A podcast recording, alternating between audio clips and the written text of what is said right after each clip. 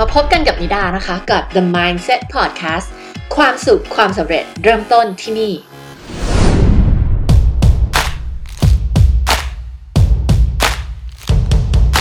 กับพอดแคสต์9 ตอนนี้นะคะ นิดาจะมานำเสนอ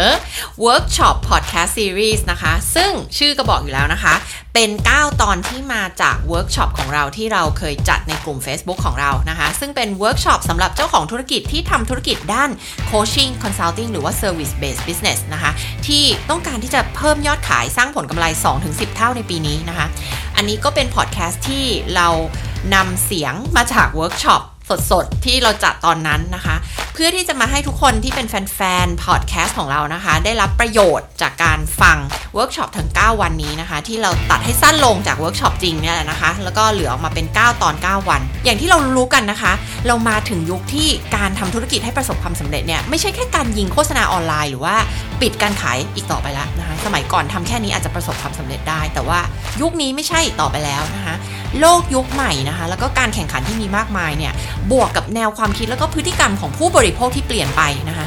คุณจำเป็นต้องมีกลยุทธ์แบบใหม่ ขอเน้นเลยคุณจำเป็นต้องมีกลยุทธ์แบบใหม่ และเป้าหมายธุรกิจของคุณในปีนี้นะคะ มันจะต้องเกิดขึ้นจริง เพราะฉะนั้นคุณต้องมาเรียนรู้กลยุทธ์ Marketing Branding Sales แล้วก็ Mindset สำหรับการสร้างธุรกิจที่มั่งคั่งกับเรานะคะ ในเวิร์กช็อป9 วันนี้นะคะ ติดตามกันกับเวิร์กช็อป Podcast Series 9ตอน 9 วันทาง The Mindset Podcast วันนี้มาถึง Workshop Podcast Series ตอนที่ 7 แล้วค่ะนะคะมาถึง Day 7 นะคะ ไปลุยกันต่อเลยค่ะ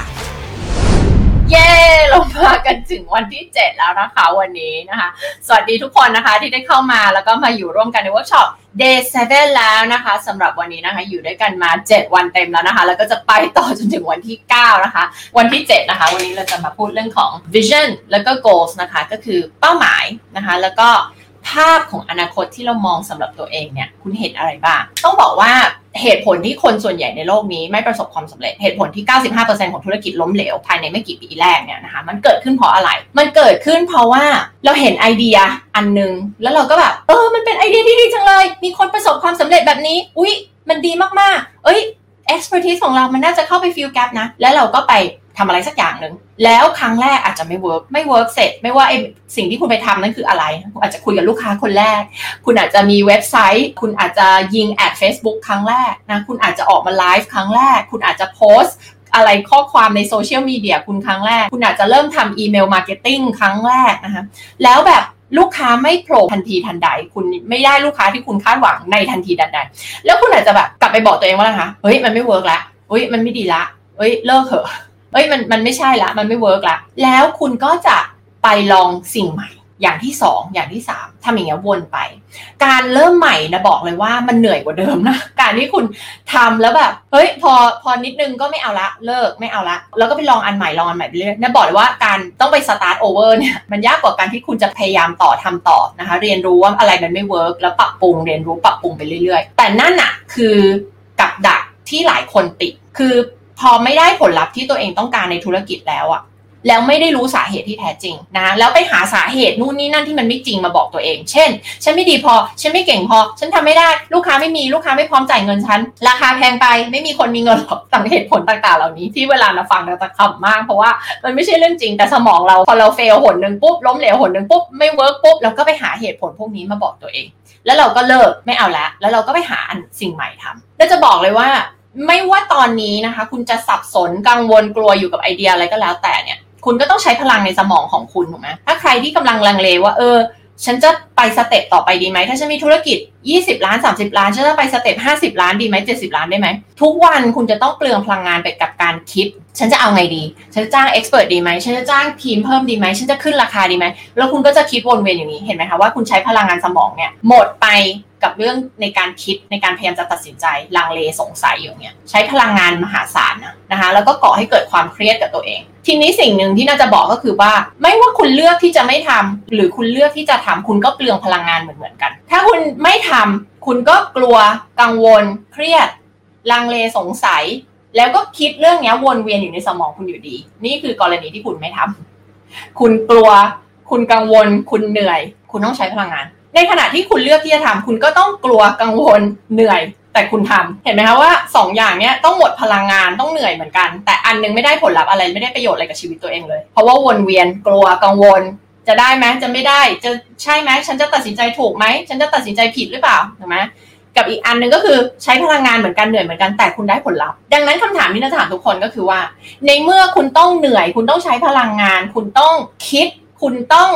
มีอะไรอยู่ในความคิดของคุณต้องใช้พลังงานกับการคิดสิ่งนี้อยู่แล้วทำไมคุณเลือกการลงมือทำเพราะคุณไม่ลงมือทำคุณก็ต้องคิดเรื่องพวกนี้อยู่ในหัวไปอยู่แล้วถูกไหมคะและน่าเจอคนมาเยอะมากที่แบบติดแงกอยู่ในความคิดของตัวเอง พยายามที่จะ make the right decision พยายามจะแบบให้แน่ใจให้มันมีการันตี ให้มันมั่นใจว่าแบบมันจะได้แน่ๆแล้วฉันถึงไปทำซึ่งมันบอกไปแล้วว่าในโลกใบนี้มันไม่มีอะไรการันตีทั้งสิ้นถูกไหมคะ มีมีใครไหมที่จะแบบ เออ เดี๋ยวเราจะมาสมัครเป็นนักกีฬาโอลิมปิกเหรียญทอง เราจะมาโค้ชกับคุณนะ ขอขอสมัครเป็นลูกศิษย์หน่อย เป็นโค้ชให้เราเถอะเราอยากเป็นนักกีฬาเหรียญทองโอลิมปิกว่ายน้ำแต่คุณต้องการันตีเราก่อนนะว่าคุณจะโค้ชเราเราต้องได้เหรียญทองคุณการันตีเราหรือเปล่า ถ้าคุณไม่การันตีเราไม่ทำนะ มันมันไม่มีอะคะแบบนี้นึกออกไหมคะมันไม่มีใครการันตีให้คุณได้ ดังนั้นทุกคนที่พยายามจะหาความแน่นอนนะคะ แล้วก็วิ่งวนเวียนอยู่กับการตัดสินใจทำดีไหมไม่ทำดีไหมทำดีไหมทำดีไหมขยายดีไหมไม่ขยายดีไหมขึ้นราคาดีไหมไม่ขึ้นราคาดีไหมสุดท้ายน่าจะบอกว่ามันไม่มีประโยชน์ที่เราจะวิ่งวนอยู่ในนั้น เหมือนคนที่แบบว่ากำลังจะแต่งงานแล้วก็จะตัดสินฉันจะแต่งงานดีไหมหรือไม่แต่งงานดี แต่งงานดีไหมหรือไม่แต่งงานดี คุณไม่มีทางรู้จนกว่าคุณจะลองถูกไหมเพราะฉะนั้นคุณตัดสินใจไปเลย แต่งงานแต่งงานคือแต่งงาน แต่งงานแล้วมันเวิร์กไม่เวิร์กคุณก็จะได้รู้ ถ้าไม่แต่งมันเวิร์กไม่เวิร์กคุณก็จะได้รู้ เหมือนกันเลยพอกลับมาที่เรื่องของธุรกิจทำดีไหมไม่ทำดีไหมขยายดีไหมไม่ขยายดีไหมคือคุณก็จะวนเวียนอยู่อย่างนี้ผ่านไป 1 ปี 2 ปี 3 ปีคุณก็จะคิดอยู่เหมือนเดิม แล้วมันก็ไม่เกิดประโยชน์แล้วมันเปลืองพลังงานที่อยู่ในตัวเองด้วยนะคะแล้วก่อให้เกิดความเครียดด้วย แต่นะบอกเลยว่าจากการทำงานกับคนมาเยอะมาก หลายคนเนี่ยรู้อยู่แล้วมีส่วนหนึ่งของใจตัวเองอยู่แล้ว ไม่งั้นไม่งั้นความคิดนี่มันไม่เกิดขึ้นมาในความคิดคุณว่า คุณเกิดมาบนโลกใบนี้เพื่อทำสิ่งที่ยิ่งใหญ่กว่าที่คุณทำอยู่ แต่แน่นอนสมองส่วนที่มันพยายามจะทำให้เรา play small ให้เราอยู่ใน safe zone ของเราอยู่ในที่ปลอดภัยของเรา มันจะแบบพยายามมีเสียงสองเสียงสามมาบอกเราเนาะอุ้ยไม่ดีพออุ้ยทุกคนอื่นไม่ได้ อุ้ยจะได้เหรออุ้ยจะขายได้ไหมอุ้ยจะเก่งเหรอจะดีเหรอ แต่ตัวเราเองรู้ดีอยู่แล้ว มันมีส่วนหนึ่งของตัวเราเองที่รู้อยู่แล้วว่าเราเกิดมาบนโลกใบนี้ เพื่อจะทำสิ่งที่ยิ่งใหญ่แต่บอกไปแล้วว่า ในอดีตเราเคยเกิดเรื่องราวกับชีวิตเราทั้งจุดสูงสุดจุดตกตกต่ำในชีวิตเราทั้งประสบการณ์ชีวิตประสบการณ์ทำงาน สิ่งเหล่านี้มันไม่ได้เป็นเรื่องบังเอิญที่มันมาเกิดขึ้นกับเรา มันมีแค่เราเป็นหนึ่งในเจ็ดพันล้านคนบนโลกที่มีเรื่องราวแบบนี้เราเกิดมาบนโลกเพื่อมี mission อะไรบางอย่าง และสำหรับหลาย ๆ คน mission นั้นคือการทำ expert business ของคุณเพื่อที่จะไปช่วยลูกค้าของคุณ ถ้าคุณนึกถึงลูกค้าของคุณความกลัวมันจะหายไป เมื่อไหร่ที่คุณนึกถึงตัวเองนั่นแหละความกลัวมันจะมาละเพราะคุณทำให้ทุกเรื่องมันกลายเป็นเรื่องเกี่ยวกับฉันเกี่ยวกับตัวเอง อุ้ยถ้าฉันแบบไปทำอันนี้แล้วลูกค้าปฏิเสธฉันล่ะอ่า ถ้าฉันแบบ ไปขายราคาเท่านี้แล้วก็ปฏิเสธเห็นไหมเราทำให้มันเป็นเรื่องเกี่ยวกับตัวเราเองนะคะซึ่งนั่นแปลว่าคุณไม่ได้ต้องการจะเซิร์ฟโลกจริง ๆ ถ้าเรามาจากมุมที่เราต้องการจะช่วยคนจริง ๆ ช่วยลูกค้าของคุณจริง ๆ เข้าไปเติมแก็บจริง ๆ คุณนึกถึงลูกค้า ความกลัวมันจะลดลง มันจะหายไป เพราะว่าโฟกัสของคุณไม่ใช่ที่ตัวคุณละแต่เป็นที่คนที่คุณต้องการจะไปช่วย ลูกค้าที่รอคุณอยู่ ที่รอเซอร์วิสของคุณอยู่รอบริการของคุณอยู่ ต้องการการช่วยเหลือจากคุณอยู่ ซึ่งมีอยู่เยอะแยะมากมายบนโลกใบนี้ มากเกินกว่าที่คุณจะเซิร์ฟทุกคนได้นะอันนี้เราอยากให้ทุกคนทำความเข้าใจเรื่องนี้ หลายคนคิดว่าอุ๊ยฉันต้องทำหลาย ๆ ธุรกิจหรือว่าฉันต้องรับกลุ่มลูกค้าหลาย ๆ กลุ่ม เพราะว่าเดี๋ยวมีไม่พอ เดี๋ยวมีลูกค้าไม่พอ อันนี้เราเรียกว่า scarcity mindset คือมันเป็น mindset ที่คิดว่าขาดแคลน mindset ที่คิดว่ามีไม่มากพอ แล้วเป็นไง ถ้าใครเคยเรียนด้านพัฒนาตัวเองมาเนี่ย จะรู้ว่าถ้าสมองเราคิดว่ามีไม่มากพอ เราก็จะมองเห็นภาพแบบนั้นในโลกใบนี้เราก็จะมองไปแล้วมองไม่เห็นลูกค้า มองไปเห็นแต่ลูกค้าที่ไม่มีเงิน มองไปเห็นแต่ปัญหาเห็นแต่ข้อจำกัด เพราะว่าอะไรจริง ๆ มันเป็นเลนส์ในการมองโลกของเรา มันคือสมองของเรา แล้วถามว่าเวลาคนเรามองโลกมองเหตุการณ์มองคนในโลกใบนี้เราใช้อะไรมอง เราใช้อะไรในการมองโลก มองคน มองเหตุการณ์ มองสิ่งต่างๆ หรือแม้กระทั่งมองตัวเอง เราใช้อะไรมองคะเวลาถามคำถามนี้บางคนบอกอะก็ใช้ตามองสิ ก็แบบ ก็มองด้วยตาไงจริง ๆ ไม่ใช่นะคะเหมือนที่ทุกคนบอกมาเลยนะเรามองด้วยสมองของเรา ทีนี้สมองของเราอีกบอกแล้วนะ มันมีสองส่วนคือจิตสำนึกกับจิตใต้สำนึก และไอ้จิตใต้สำนึกที่มันมีผล 95-99%ที่มันเยอะมากเนี่ยกับจิตสำนึกที่มีน้อยมากๆเนี่ยแค่ 1-5%ที่เป็นสติที่เราได้ใช้ปัญญาจริงเนี่ย95-99%เนี่ยถูกโปรแกรมสมองมาละผ่านประสบการณ์ในอดีต ผ่านเรื่องราวในอดีต ดังนั้นคนเรา ไม่ได้มองโลกตามความเป็นจริง แต่เราเห็นโลกตามสิ่งที่เราคิดอยู่ในความคิดของเรา นี่คือเหตุผลที่นะบอกว่าหลาย ๆ คนที่เข้ามาโพสต์พยายามแบบอุ้ยต้องทำการตลาดยังไง ต้องทำแบรนดิ้งยังไงอุ้ยจะต้องหาลูกค้ายังไงเนี่ย หลาย ๆ ทีเนี่ย 99%หลาย ๆ ที ไม่ใช่เรื่องของกลยุทธ์แต่เป็นเรื่องของ mindset เพราะว่าเมื่อในความคิดของคุณคิดยังไงคุณก็จะมองโลกแบบนั้น เมื่อคุณคิดว่าอุ้ยลูกค้าไม่มีเงินจ่ายหรอกนะคะ เวลามีลูกค้าที่มีเงินจ่ายเดินเข้ามาคุณมองไม่เห็นเขา คุณก็จะเห็นแต่ลูกค้าที่ไม่มีเงินจ่าย คุณก็จะดึงดูดแต่ลูกค้าที่ไม่มีเงินจ่ายเข้ามา ถ้าคุณคิดว่าอุ้ย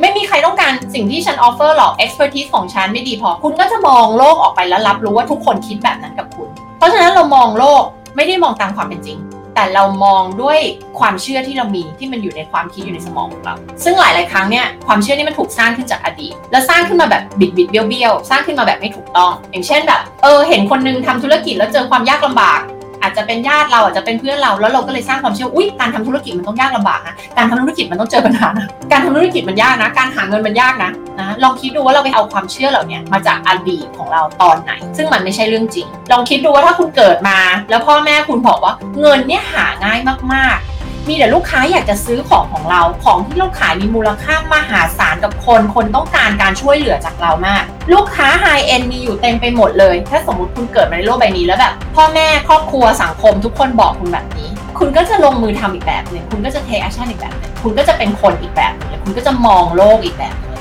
เวลาที่คุณมองออกไปเนี่ย คุณจะเห็นแต่ลูกค้าที่พร้อมจะจ่ายเงินคุณ ลูกค้าที่ต้องการการช่วยเหลือจากคุณ ลูกค้าที่ต้องการ service จากคุณ ลูกค้าที่มีเงินที่พร้อมจะจ่ายคุณด้วยความเต็มใจ เพราะว่าเหมือนเลนส์ในการมองโลกของคุณมันเป็นแบบนั้น ทีนี้ก็จะมีคำถามต่อมาว่าอะแล้วถ้าเลนส์เราเป็นแบบแรกที่ไม่เวิร์กอะคือมองออกไปแล้วเห็นแต่แบบอะไรที่มันติดลบ เห็นแต่อะไรที่แบบมันไม่เวิร์กกับธุรกิจของเรา เห็นแต่ลูกค้าที่ไม่มีเงินจะจ่ายเรา เห็นแต่อะไรที่มันเกี่ยวพันกับความเชื่อที่ติดลบในอดีตของเรา แล้วเราจะทำไง ก็คือ mindset work เราต้องทำงานกับ mindset ของเรา จ้าง mentor จ้างโค้ชจ้างใครก็ได้นะคะ ที่จะมาช่วยคุณสำคัญมาก ๆ ที่เขาจะมาบอกความจริงคุณว่าตอนนี้จริง ๆอะคุณติดเรื่องอะไรอะวันนี้นะคะ เดี๋ยวเราจะ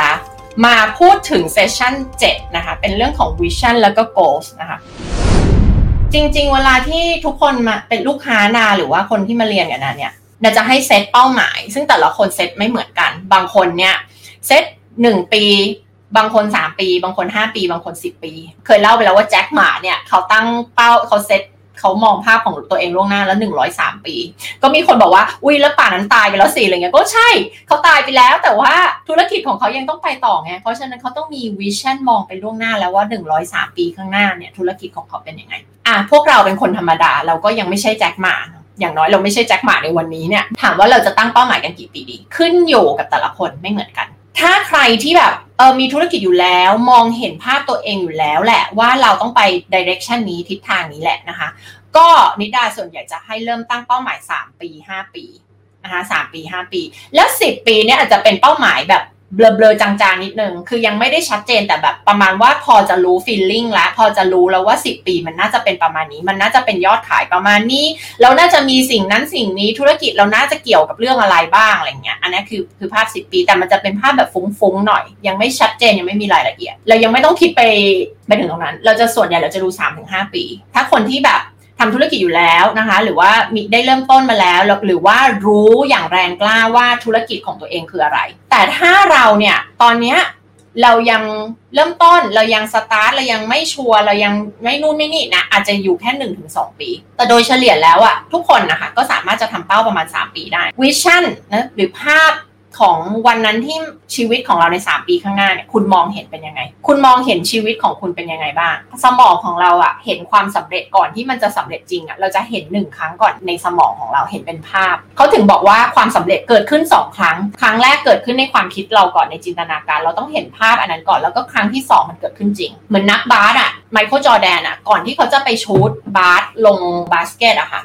เขาจะแบบจินตนาการอยู่ในสมองเขาเลยว่าแบบเออชูดยังไงให้ลงชูดเนี่ยเขาจะชูดอยู่เป็นพันๆครั้งอยู่ในความคิดของเขาก่อนที่เขาจะไปชูดจริง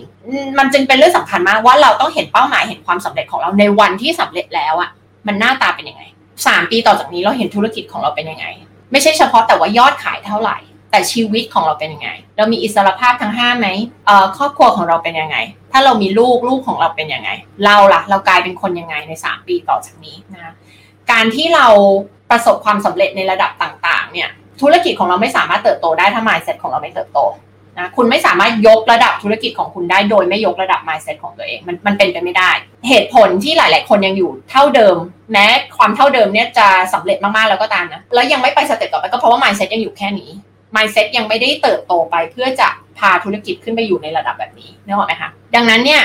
ธุรกิจของคุณไม่สามารถเติบโตได้โดยที่ mindset คุณไม่เติบโต โดยที่คุณไม่พัฒนาตัวเอง ดังนั้น 3 ปีต่อจากนี้ ภาพความสำเร็จทุกอย่างที่มันพัฒนาในชีวิตของคุณรอบตัวคุณ นั่นคือส่วนหนึ่งและอีกส่วนที่อยากจะให้เห็นก็คือภาพตัวคุณเองใน 3 ปีต่อจากนี้ คุณกลายเป็นคนแบบไหนเอาเอาวันนี้ตอนนี้เนี่ยหลายคนอาจจะแฮปปี้กับกับสิ่งที่ตัวเองเป็นอยู่แล้ว อาจจะรู้สึกภูมิใจ อาจจะโอเค กับสิ่งที่ตัวเองเป็นอยู่แล้ว บางคนก็อาจจะไม่ happy กับสิ่งที่ตัวเองเป็น บางคนอาจจะกำลังอยู่ในเส้นทางการพัฒนาตัวเอง ส่วนตัวอย่างดา นี่ดารู้สึกดา happy กับสิ่งที่ดาเป็นนะคะ แต่ในขณะเดียวกันดาก็มองเห็นว่ามีหลายอย่างที่ดาต้องพัฒนา mindset ต้องถูกยกระดับไปยังไงบ้างนะในการที่เราจะ manage ธุรกิจ 5 ล้าน 10 ล้าน 20 ล้าน 30 ล้าน 50 ล้านเราแล้วมันไม่เหมือนกันเลย mindset มันไม่เหมือนกันเลย ดังนั้นการพัฒนาเติบโตของเรา และการเปลี่ยนแปลงของ mindset เราต้องทำอย่างต่อเนื่อง มันไม่มีวันจบสิ้น มันคือสิ่งที่เราต้องทำตลอดทั้งชีวิตนี้ แล้วเราจะพูดตลอดว่า การที่เรามีเป้าหมายต่างๆ เหล่านี้ในชีวิต ยกตัวอย่างเป้าหมายทางด้านธุรกิจ การทำธุรกิจเนี่ยจริง ๆ มันเป็นเหมือนเกมในชีวิต ที่เมื่อเราผ่านด่านแรกไปแล้ว มันก็จะมีด่านต่อไป มีปัญหา มีอุปสรรคในด่านต่อไปให้เราให้เราได้เผชิญอีกนึกออกไหมคะ แล้วพอเราแบบค่อยๆไต่ไต่ไต่มาถึงตรงนี้สำเร็จละเราก็จะไปเจอโจทย์ระดับใหม่ ปัญหาระดับใหม่อุปสรรคระดับใหม่ แล้วเราก็ต้องไต่ไต่ไต่ไต่ไต่ขึ้นไปอีกนี่คือวิธีการที่เราพัฒนาตัวเองพัฒนาชีวิตพัฒนา mindset ของเรานะแล้วค่อยๆ ยกระดับตัวเองขึ้นไป แล้วนามองว่าธุรกิจเนี่ยหรือโจทย์ต่างๆ อุปสรรคต่างๆ ที่เราเจอในชีวิตอะเป็นเหมือนด่านเกมที่มันจะช่วยยกระดับตัวเราเอง ให้เป็นคนที่ดียิ่งขึ้นและกดเก่งยิ่งขึ้นและพัฒนาตัวเองมากยิ่งขึ้นในทุกๆวัน หลายคนบอกเจอปัญหาไม่อยากมีปัญหาน่าจะบอกเลยว่าปัญหาเป็นเรื่องที่ดี เพราะว่าคุณจะรู้เลยว่าคุณเป็นคนที่เจ๋งแค่ไหนจากระดับปัญหาของที่คุณได้รับมา คุณนึกถึงว่าถ้าคุณเป็นพนักงานระดับเริ่มต้นในบริษัท คุณก็จะมีปัญหาหนึ่งแบบในการทำงานในองค์กรนั้นถูกไหมคะ แต่ถ้าคุณเป็น CEO ของบริษัทนั้น คุณเป็น CEO ของบริษัทนั้น ปัญหาที่คุณมีมันก็จะคนละแบบกันละถูกปะปัญหามันดีไง ปัญหามันเป็นการบอกว่า นี่คุณอยู่ในระดับแบบนี้ หรือคุณอยู่ระดับแบบนี้ หรือคุณอยู่ระดับแบบไหน ยิ่งคุณเติบโตมากยิ่งขึ้น ปัญหาของคุณจะเป็นปัญหาระดับใหญ่มากยิ่งขึ้น ปัญหาใหญ่ยิ่งขึ้นคือเป็นปัญหาแบบระดับใหญ่ ๆ ที่คุณแก้แล้วมันจะ impact มากๆ มันจะส่งผลกระทบ เชิงบวกมากๆ ถ้าคุณจัดการเรื่องนี้ได้ ดังนั้นปัญหาโจทย์อุปสรรคไม่ว่าคุณจะเรียกมันว่าอะไร มันเป็นเหมือนด่านเกมในชีวิตของเรา รวมทั้งธุรกิจเองนะมองว่ามันคือด่านเกม ที่ช่วยยกระดับเรา elevate ตัวเรายกระดับตัวเราให้เราเป็นคนที่ดีมากยิ่งขึ้นในทุกๆวัน โดยใช้ด่านเกม หรือว่าใช้เป้าหมายทางธุรกิจของเรา หรือเป้าหมายเรื่องต่างๆ ในชีวิตของเรานี่แหละ เป็นสิ่งที่ทำให้เราได้ยกระดับตัวเราเอง ให้เป็นคนที่ดียิ่งขึ้น และเป็นคนที่เก่งยิ่งขึ้น นะในทุกๆวัน ที่หน้าแรกนะคะของวันที่ 7 เนี่ยเซสชั่น7นะคะอยากให้ทุกคนวาดรูปลงไป เห็นภาพตัวเองยังไง 3 ปีต่อจากนี้ แล้วถ้าใครจะแก้เป็นแบบ 2 ปี 5 ปี 10 ปีก็แล้วแต่นะคะ เพราะว่าแต่ละคนไม่เหมือนกัน แล้วตอนที่วาดภาพอันเนี้ยอย่าใช้สมองที่เป็นตรรกะนะ อย่าใช้สมองส่วนที่เป็นเหตุและผล เพราะว่าเขาบอกอะไรเขาบอกว่าสมองของเรานั้นโง่นัก ที่บอกว่าสมองเราโง่นัก คือสมองส่วน survival mode สมองส่วนจิตใต้สำนึกที่บอกว่าควบคุมเรา 95-99%แหละ มันช่างไม่รู้อะไรเลย มันช่างอยู่กับความกลัวความกังวล ความแบบเสียง2เสียง3เสียง4พยายามจะจับเรากลับไปอยู่ในกล่องใบเล็ก ๆ พยายามจับเราเข้าไปอยู่ใน comfort zoneอันเนี้ยสมองส่วนที่เวลาเขาบอกว่าสมองเราช่างโง่นักเนี่ยคือสมองส่วนนี้ ช่างไม่รู้อะไรเลย ช่างไปเอาความเชื่ออะไรมามาบอกเราต่างๆนานาซึ่งไม่จริง อย่าใช้สมองในการคิด อย่าใช้ตรรกะในการคิดว่าภาพ3ปีต่อจากนี้เราเห็นอะไรให้ถามว่าคุณอยากได้อะไร คุณอยากมีชีวิตแบบไหน ถ้าแบบวันนี้แบบคุณมี มีคาถาวิเศษเสกได้เลยว่าชีวิตคุณจะเป็นแบบเนี้ยสามปีต่อจากเนี้ย คุณอยากให้ชีวิตคุณเป็นแบบไหนอะแต่มันต้องอยู่บนโลกแห่งความเป็นจริง ไม่ใช่ว่าเออสามปีฉันจะไปอยู่บนดาวอังคารอะไรเงี้ยก็ก็คงไม่ใช่ถูกไหมมันก็ต้องอยู่บนหลักความเป็นจริง แต่อย่าคิดอยู่กับข้อจำกัด หลายคนวาด vision board แล้วแบบกรองตัวเองอะเขาเรียกว่าอะไรฟิลเตอร์ตัวเองแบบว่าประมาณว่า อุ๊ย พอจะวาดแล้วไม่ไม่วาด กักกักไม่กล้าวาดไม่วาดเพราะว่าเดี๋ยวเดี๋ยวทำไม่ได้ บางคนอุ้ยไม่วาดลงไปเพราะว่ากลัวถ้าวาดแล้วแบบเหมือนเป็นการทำข้อสัญญาตกลงกับตัวเองแล้วไม่อยากทำให้ตัวเองผิดหวัง ไม่อยากกลับมาดูภาพนี้ทีหลังแล้วก็ fail ว่าเออในที่สุดฉันก็ไม่ได้ทำก็เลยไม่ยอมวาดลงไปนั่นนะบอกเลยว่าสำคัญมากนะที่วาดอะไรลงไปเนี่ยเพราะว่าตั้งแต่ดาทำมาดาวาดมาทุกอันมันเป็นจริงทุกอันเลยของส่วนตัวดานะเพราะว่าดาวาดแล้วดาทำไง ถูกไหมดาไม่ได้วาดแล้วก็วาดทิ้งเอาไว้เฉยๆ วาดแล้วมองมันทุกวัน มองมันทุกวันบางคนจะทำ vision board แล้วติดไว้ในโทรศัพท์มือถือหรือว่าในแล็ปท็อปหรือคอมพิวเตอร์ตัวเอง ในที่จุดที่แบบตัวเองสามารถมองเห็นทุกวัน เหตุผลมันเป็นเพราะว่าเมื่อสมองของเราเห็นภาพนี้ทุกวันมันจะจดจำแล้วมันจะย้ำเตือนเราทุกวันว่านี่คือชีวิต 3 ปีต่อจากนี้นี่ชีวิต 3 ปีแล้วมันจะทำให้ทุกๆวันเรา take action เพื่อที่จะไปถึงภาพภาพนั้น แต่ถ้าเราไม่มองเราวาดไว้เสร็จเราก็เก็บเข้าลิ้นชักเราก็ลืม เราก็ไม่สนใจก็จบไป หลักการของการใช้วิชั่นบอร์ดคือวาด ออกมาแล้วมันต้องทำด้วยนะคะ มันไม่ใช่แค่แบบว่าวาดมองมันแล้วก็มันจะกลายเป็นจริงเลย ไม่ใช่ ทีนี้ให้เราวาดโดยถามตัวเองว่าเราเราอยากจะได้อะไรจริง ๆ ที่แบบเรา really really really want อะ ที่เราอยากจะได้จริง ไม่ใช่ที่คนอื่นบอกว่าเราควรจะอยากได้ ไม่ใช่ที่สังคมบอกว่าเราควรจะอยากได้ ไม่ใช่อะไรที่ทำแล้วมันจะปลอดภัย ไม่ใช่ว่าอะไรที่ทำแล้วมันจะแน่นอนไอ้คำว่าปลอดภัยแน่นอนนี่เป็นอันตรายกับชีวิตมนุษย์เรามากเลยนะลองคิดดูว่าถ้าถ้ามนุษย์เราบอกว่าต้องทำแต่อะไรที่ปลอดภัยแน่นอนอะคุณคิดว่าทุกวันนี้เราจะมีเทคโนโลยี มีอะไรที่มันแบบสารพัดเทคโนโลยี หรือว่าวิวัฒนาการของโลกมนุษย์ ทุกวันนี้มันจะเกิดขึ้นได้ไหมถ้าเราบอกว่าเฮ้ยอยู่กับความเป็นจริงเฮ้ยอยู่แบบปลอดภัยเฮ้ยทำอะไรที่มันจะมั่นคงปลอดภัยแน่นอนไอสิ่งที่มันแบบวิเศษทั้งหลายของโลกใบนี้ทุกวันนี้มันก็คงไม่เกิดขึ้นมา เพราะว่าสิ่งเหล่านี้มันเกิดขึ้นมาได้ เพราะว่า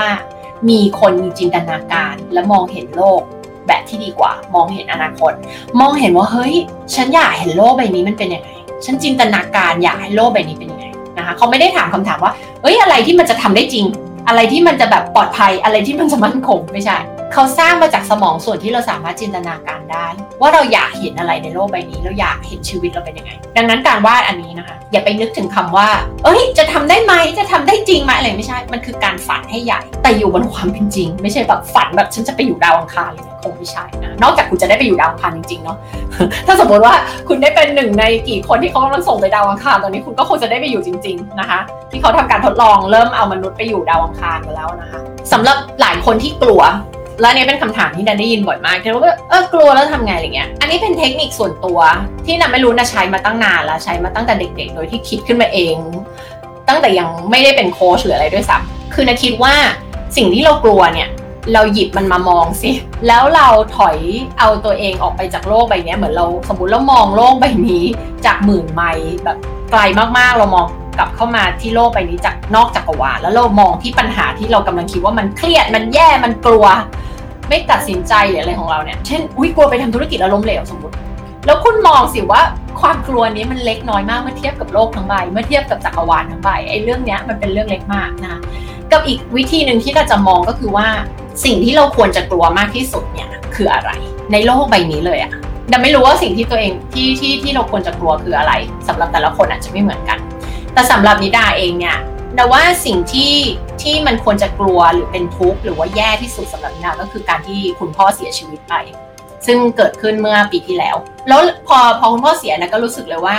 มันไม่มีอะไรน่ากลัวหรือมันไม่มีอะไรแย่กว่านี้แล้วอะกับการที่คนในครอบครัวของเราที่คนที่เรารักเราจะไม่ได้เจอเขาอีกต่อไปละตัดภาพกลับมาอาจะกระชากอารมณ์นิดนึงตัดภาพกลับมากับการที่คุณจะตัดสินใจทำธุรกิจอะไรบางอย่าง หรือออกมาทำอะไรสักอย่างหนึ่งที่คุณรู้สึกว่าน่ากลัวมากเช่นออกไลฟ์ออกหน้ากล้องสมมติอย่างเงี้ยหรือแบบตัดสินใจโทรหาลูกค้าที่เขาเคยสนใจบริการของคุณเงี้ยแล้วแบบขึ้นราคา คุณคิดดูสิว่าเรื่องพวกนี้ที่คุณกลัวอยู่ในสมองคุณเมื่อคุณเทียบกับเรื่องที่มันน่ากลัวจริง ๆ มันคืออะไร อันมันเทียบกันแล้วมันเทียบกันไม่ได้เลยถูกไหมดังนั้นทุกวันนี้ถ้าแบบเรารู้สึกว่ากลัวเราไม่อยากทำอะไรเรากลับไปมองว่าเฮ้ยเดี๋ยว สิ่งที่เรากลัวที่สุดมันผ่านมาแล้วอะซึ่งเรื่องที่เรากลัวที่สุดหรือเราไม่อยากให้เกิดมากที่สุด หรือมันเป็นเรื่องที่เศร้าที่สุด หรือว่าเลวร้ายที่สุดสำหรับแต่ละคนเนี่ยมันคงไม่เหมือนกัน แล้วมันก็จะรู้สึกว่าเออมันเทียบอะไรกันไม่ได้เลยก็ทำสิทำไปเลยตัดสินใจเลยทำเลย เพราะว่ามันเทียบอะไรไม่ได้กับสิ่งสิ่งนั้น กับการที่คุณพ่อได้จากโลกนี้ไป ทุกคนก็อาจจะต้องหาว่าไอสิ่งที่เรากลัวมากที่สุด หรือเราควรที่จะกลัวมากที่สุดมันคืออะไร แล้วอันนี้มันเทียบไม่ได้กับอันนั้นเลย แล้วน่าจะบอกหลายๆคนว่า แทนที่เราจะกลัวว่าทำแล้วล้มเหลวอะทำไมเราไม่กลัวว่าเราจะพลาดโอกาสที่จะไม่ได้ทำสิ่งนี้ อันนั้นต่างหากที่น่ากลัว การที่เรายังมีชีวิตแบบเดิมๆต่างหากอันนี้คือสิ่งที่น่ากลัว การที่เราไม่ได้ไม่ได้ไปทำให้ชีวิตเราเป็นในแบบที่เราอยากจะให้เป็นจริงๆ อันนี้ต่างหากคือสิ่งที่น่ากลัว การที่เราย่ำอยู่กับที่อยู่แบบเดิม แล้วก็คิดวนเวียนอยู่กับความเชื่อเดิมๆต่างหากอันนี้คือสิ่งที่น่ากลัว ดังนั้นนะคะ การวาดวิชั่นบอร์ดของเรา ให้คิดจากความเป็นไปได้ ให้คิดถึงความฝันอยากให้มันเป็นยังไงเอ่อความเป็นไปได้คือนึกถึง possibility ไม่ใช่นึกว่ามันเป็นจริงได้ไหมมันทำได้จริงไหมนะเดี๋ยวเสียง 2 เสียง 3 ของไอจิตใต้สำนึกมันจะออกมาอีกนะคะไม่เอา เราจะแบบนึกถึงความเป็นไปได้ มองออกไปในโลกใบนี้ เฮ้ยมันเคยมีคนทำแบบนี้สำเร็จนะ ถ้ามันมีคนหนึ่งคนทำได้ฉันก็ต้องทำได้ แล้วมองไปว่าเราอยากให้เห็นภาพแบบไหนกับชีวิตเราสามปีต่อจากนี้นะคะเราววาดออกมาตัวเราเป็นยังไง เรากลายเป็นคนแบบไหนในสามปีต่อจากนี้ ธุรกิจของเราเป็นไง สร้างรายได้ได้เท่าไหร่ มีทีมหรือไม่มีทีมทำคนเดียวหรือช่วยใครใครมาช่วยเรา ลูกของเราเป็นไงครอบครัวของเราเป็นไงเรามีอิสระภาพทั้งห้ายังไงบ้างให้วาดสิ่งที่เราอยากให้เป็นดาเห็นว่าเข้าไปพิมพ์คอมเมนต์พูดถึงสิ่งที่ตัวเองไม่อยากได้ไม่อยากมีไม่อยากให้เกิดไม่อยากให้เป็นพูดถึงแต่ปัญหา ไปศึกษาเรื่องกฎแห่งแรงดึงดูดเพิ่มนะคะ ยิ่งเราพูดแต่สิ่งที่มันไม่เราไม่อยากได้เราจะยิ่งดึงดูดสิ่งที่เราไม่อยากได้เข้ามา เพราะฉะนั้นต้องเปลี่ยนรูปแบบการใช้ภาษาและพอดแคสต์ตอนหนึ่งที่เราเพิ่งอัดไปเนี่ยพูดเรื่องการใช้ภาษากับตัวเองเดี๋ยวไปติดตามฟังได้ คือมันสำคัญมากที่เราจะต้องพูดถึงสิ่งที่เราอยากจะได้ ไม่ใช่พูดถึงสิ่งที่เราไม่อยากได้ แล้ววาดวาดขึ้นมาอย่างที่บอกนะคะวาดเสร็จแล้วมันต้องทำเนาะไม่ใช่วาดเสร็จแล้วก็พับเก็บมันก็จะไม่สำเร็จนะคะวาดแล้วเราก็ต้องลุยลุยลุยลุยลุยไปจนถึงจุดที่เราต้องการ ไปถึงภาพ vision ที่เราวาดไว้กับตัวเองทีนี้หน้าต่อไปนะคะ เราจะมาทำ SMART goal กัน หลายคนคงอาจจะคุ้นเคยอยู่แล้วกับคำว่า SMART goal เป้าหมายที่จะตั้งให้มีประสิทธิภาพประสิทธิผลและ work จริงเนี่ยไม่ใช่แบบตั้งลอยๆ ขึ้นมา ฉันอยากรวย ฉันอยากมีธุรกิจอะไรเงี้ยไม่ใช่ เราจะต้องตั้งให้เป็น SMART goal มันถึงจะ workโดยคำว่า SMART goal ก็มีองค์ประกอบอยู่ 5 อย่างก็คือ S specific เฉพาะเจาะจงนะคะ M คือ measurable วัดได้ A คือ achievable ทำได้จริง R คือ relevant นะคะ สอดคล้องกับสิ่งที่เราต้องการในชีวิตจริง ๆ แล้วก็ T คือ timely คือมีกรอบเวลาแน่ชัด เช่น ฉันต้องการลดความอ้วนลดน้ำหนัก 10 กิโลนะคะต้องการหุ่นฟิตและ firm แล้วก็น้ำหนักลดลงไป 10 กิโลภายในเวลา 3 เดือนอะเป็นไปได้จริงไหมอ่าเป็นไปได้จริง ถ้าเป็นไปได้จริงก็คือ achievable นะคะ relevant สอดคล้องกับสิ่งที่ฉันต้องการในชีวิต ตัวตนของคนที่ฉันต้องการจะเป็นไหมอาจสอดคล้อง แล้วก็มีกรอบเวลาแน่ชัดคือ 3 เดือนแล้วเขียนเลยว่า 3 เดือนนั้นจบที่วันที่เท่าไหร่เวลาเท่าไหร่ เราจะไม่ตั้งแบบอ๋อฉันอยากมีธุรกิจใน 3 ปีข้างหน้า เราจะไม่ตั้งแบบนี้ เพราะว่ามันงงมากมันเบลอมากมันไม่มีอะไรชัดเจนเลย ทีนี้สมองของเราเนี่ยสมองเจ้าสมองจิตใต้สำนึกเนี่ยมันจะไม่ชอบอะไรที่งงงๆสมองจิตใต้สำนึกมันเหมือนเด็กอนุบาลตรงที่ว่าบอกแบบไหนมันก็เห็นแบบนั้นเบาแบบไหนมันก็เชื่อแบบนั้น ถึงบอกว่าใครที่ชอบแบบ อุ้ยลูกค้าไม่มีลูกค้าจ่ายเงินไม่ได้ อุ้ยฉันไม่เก่ง อุ้ยฉันไม่ดีพอในสมองจิตใต้สำนึกมันฟังอยู่ทั้งหมดแล้วมันก็เชื่อตามด้วย เพราะว่ามันเป็นเด็กอนุบาลบอกอะไรมันมันก็เชื่อ ทีนี้ถ้าเราไปตั้งเป้าหมายว่า อ่า ฉันอยากจะทำธุรกิจใน 3 ปีข้างหน้า มันเบลอมาก เราจะไม่ทำอะไรกับเป้าหมายนี้เลย เพราะมันเบลอ3ปีข้างหน้าแปลว่าอะไร ธุรกิจ ธุรกิจคืออะไร ธุรกิจอะไร วัดยังไง จับต้องยังไง มันเป็นแบบเบลเบลอเบลอเบลอเบลอเบลอสมองแล้วก็เบลอเบลอไปด้วย แล้วถ้าเราบอกว่า อ่าสามปีข้างหน้า อย่างที่บอกนะคะมันไม่มีกรอบเวลา 3 ปีข้างหน้า อีก 10 ปีผ่านไปคุณก็ยังพูดคำเดิมว่า 3 ปีข้างหน้า ดังนั้นไม่เอาเราจะกำหนดวันไปเลยว่ามันคือวันที่เท่าไหร่ 3 ปี 3 เดือน หรือกี่วันหรือเท่าไหร่นะคะ ให้เขียนลงไปเลยนะคะคุณจะสร้างธุรกิจ expert business ที่ให้บริการกับใครนะคะ สร้างรายได้เท่าไหร่นะคะภายในระยะเวลาเท่าไหร่ทำได้จริงไหมและสอดคล้องกับสิ่งที่คุณต้องการในชีวิตจริง ๆ หรือเปล่า ให้มันเป็น SMART goal นะคะ S M A R T คุณจะทำอะไร แล้วผลลัพธ์ของคุณวัดยังไง วัดด้วยยอดขายหรือวัดด้วยอะไรถูกไหมฮะวัดด้วยกำไร เป้าหมายมันจำเป็นต้องต้องมีครบทั้ง 5 ตัวมันถึงเรียกว่า SMART goal ก็อยากให้ทุกคนนะคะ คิดใหญ่ฝันให้ใหญ่ หลายคนไม่กล้าตั้งเป้าหมายเออเมื่อกี้จะบอกเรื่องนี้ว่า เชื่อไหมคะว่าคนในโลกตั้งเป้าหมายอยู่แค่ประมาณ 10%เองหรืออาจจะน้อยกว่านั้นด้วยซ้ำคนอีก 90%ไม่ตั้งเป้าหมาย ใช้ชีวิตแบบไม่มีเป้าหมาย ใช้ชีวิตแบบไม่มีเป้าหมายคือแบบ เออ ชีวิตมันพาเราไปไหนเราก็ไปทางนั้นแหละ แล้วสุดท้ายมันก็ไม่แปลกที่เราจะไม่มีชีวิตในแบบที่เราอยากมี คนที่ประสบความสำเร็จคือคนที่ตั้งเป้าหมายให้กับชีวิตตัวเอง เลือกด้วยสติว่าฉันอยากมีชีวิตแบบนี้ แล้วฉันก็เลยไปครีเอทชีวิตแบบนี้ขึ้นมา แต่ถ้าเราไม่ตั้งเป้าหมายมันเท่ากับเราใช้ชีวิตแบบมีสิ่งนี้เกิดขึ้นกับฉันหรือมีโอกาสนี้เกิดขึ้นฉันกับฉันฉันก็ไปตามนั้น แต่ฉันไม่ได้แบบเลือกในสิ่งที่ฉันอยากจะทำจริง มันเหมือนกับเรามีชีวิตเป็นแบบลูกโป่งอะแล้วก็ลอยไปตามลมพัดเราไปไหนแล้วก็ไปทางนั้น เราไม่ได้เลือกเป้าหมายจุดหมายปลายทาง destination ที่เราต้องการจริง ๆ ดังนั้นมันสำคัญมาก แต่คน 90%เนี่ยไม่ได้ตั้งเป้าหมาย ได้เหตุผลเป็นเพราะว่าอะไร เพราะว่าคนส่วนใหญ่ไม่ได้รู้เรื่องการตั้งเป้าหมาย ในในโรงเรียนในมหาวิทยาลัยไม่เคยสอนเราเรื่องการตั้งเป้าหมาย หลายคนคิดว่าตัวเองตั้งเป้าหมายพอเอาเป้าหมายมาดูไม่ใช่เป้าหมายเลย เพราะว่ามันฟังดูกำกวมมาก มันฟังดูงงๆมาก เช่น เอออยากมีธุรกิจตอนอายุ 30อะ อันนี้อันนี้เราไม่เรียกตั้งเป้าหมาย แต่หลายคนคิดว่าเนี่ยเรียกว่าตั้งเป้าหมายละนะอันนี้ไม่ใช่การตั้งเป้าหมาย มันคือแค่คุณพูดอะไรลอยๆขึ้นมาเฉยๆการตั้งเป้าหมายต้องตั้งแบบเป็นสมาร์ทโกแบบที่บอกเนี่ยแล้วมันมีกฎของการตั้งเป้าหมายอีกเยอะมากด้วย แต่ว่ามันจะละเอียดและลึก มากที่เราจะต้องคุยกันยาวนาน เออ อีกอย่างที่อยากจะพูดคือ หลายคนคิดว่าสมมติว่าถ้าคุณมีธุรกิจ 10 ล้านอยู่แล้ว แล้วคุณจะไปร้อยล้านอะคิดว่ามันต้องใช้เวลามหาศาลมาก คิดว่ามันต้องไปทำนู่นทำนี่ทำนั่นทำนี่อีกเยอะแยะมากมายกว่าจะไปจาก 10 ไปร้อยซึ่งมันไม่จริง ถ้าวันนี้เราถามคำถามคุณว่า วันนี้คุณขายของอยู่ราคา 30 บาทอะปากกาได้ไหมสามสิบบาท แล้ววันนี้คุณขายได้หนึ่งแท่ง 30 บาท วันพรุ่งนี้ก็ขายได้อีกหนึ่งแท่ง แล้วก็วันต่อจากวันพรุ่งนี้คุณบอกว่าคุณอยากจะขายได้ 10 แท่ง คุณอยากได้ 300 บาท จาก 30 ไป 300 เนี่ย เวลาเราฟังเรารู้สึกว่ายากไหมมันฟังดูมันฟังดูไม่ยากถูกไหมมันมันฟังดูก็เหมือนแบบอารมณ์ประมาณว่าอะก็ไปขายเพิ่มอีกอีกเก้าคนสิก็ได้แล้วเนี่ย300บาท ทีเนี้ยเราอยากจะให้ให้จำภาพนั้นแล้วกลับมามองว่าอะจาก10ไปร้อยสิบล้านไปร้อยล้าน มันหลักการเดียวกันเลย ที่คนเราไปคิดว่ามันแบบ มันต้องยากต้องเย็นต้องอะไรเนี่ยเพราะว่าเราเห็นไอ้ศูนย์ที่มันอยู่ต่อจากตัวเลขตรงนั้นทั้งหมดทำให้เราคิดว่าอ๋อมันจะต้องไปทำอะไรเยอะแยะมากมายซึ่งจริงไม่ใช่ หลายคน service ที่ตัวเองขายอยู่ทุกวันเนี้ยถ้าแค่ออนไลน์อย่างเป็นระบบ ใช้วิธี branding marketing และ sales แบบถูกต้องคุณสามารถไปจาก 10 ไปร้อยได้เลย ในเวลาอันเร็วด้วย เพราะโลกดิจิตอลทุกวันนี้เราโชคดีมากที่เราเกิดมาในโลกที่มีดิจิตอลมันทำให้เราแบบ คูณ 10 คูณร้อยคูณพันผลลัพธ์ของเรา โดยโดยแบบไร้ขีดจำกัดอะเพราะว่าเราอยู่ในโลกนี้ที่มันมีเทคโนโลยีอันนี้ที่คุณ reach คน 7,000 ล้านคนทั่วโลก ดังนั้นโอกาสมันมีอยู่เยอะมาก แต่พวกเราซึ่งเกิดมาในโลกที่มีเทคโนโลยีพวกนี้หรือมีไลฟ์หรือมี Facebook หรือมีอะไรพวกนี้โซเชียลมีเดียเรากลับไม่เห็นคุณค่าของสิ่งที่เรามีเรากลับมองมันเป็นของตายอะทั้งทั้งที่ถ้าเป็นคนในยุคโบราณนะเขาได้มาเห็นวิธีการที่เราทำธุรกิจกันในยุคนี้เขาคงอิจฉาเราสุดๆเลยอะสมัยก่อนจะไปลงแบบ โฆษณาหนังสือพิมพ์ทีนึงต้องทำแค่โหจ่ายเป็นแสนแสนลงไปจะ work หรือไม่ work ก็ไม่รู้ถูกปะคนจะอ่านหรือไม่อ่านไม่รู้ถูกปะแต่ตอนนี้ทุกคนอะมีมือถืออยู่ในมือ พร้อมซื้อมีเงิน พร้อมซื้อต้องการบริการของคุณตลอดเวลา7,000 ล้านคนบนโลกใบนี้ คุณลองนึกถึงโอกาสที่คุณทิ้งไปในแต่ละวันแต่ละวันแต่ละวัน และบอกเลยว่า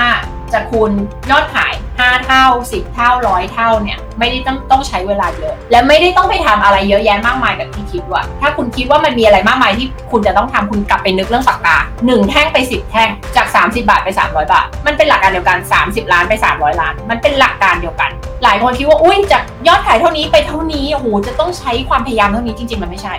ชีมันคือแค่นี้มันไม่ได้เยอะ บางคนแค่เปลี่ยนกลยุทธ์เปลี่ยนอะไรบางอย่างเนี่ยคือธุรกิจคุณแบบพลิกจากหน้ามือเป็นหลังมือแล้วแบบดีขึ้นแบบที่คุณไม่คิดมาก่อน อันนี้เป็นสิ่งที่อยากจะชวนให้ทุกคนได้นึกว่า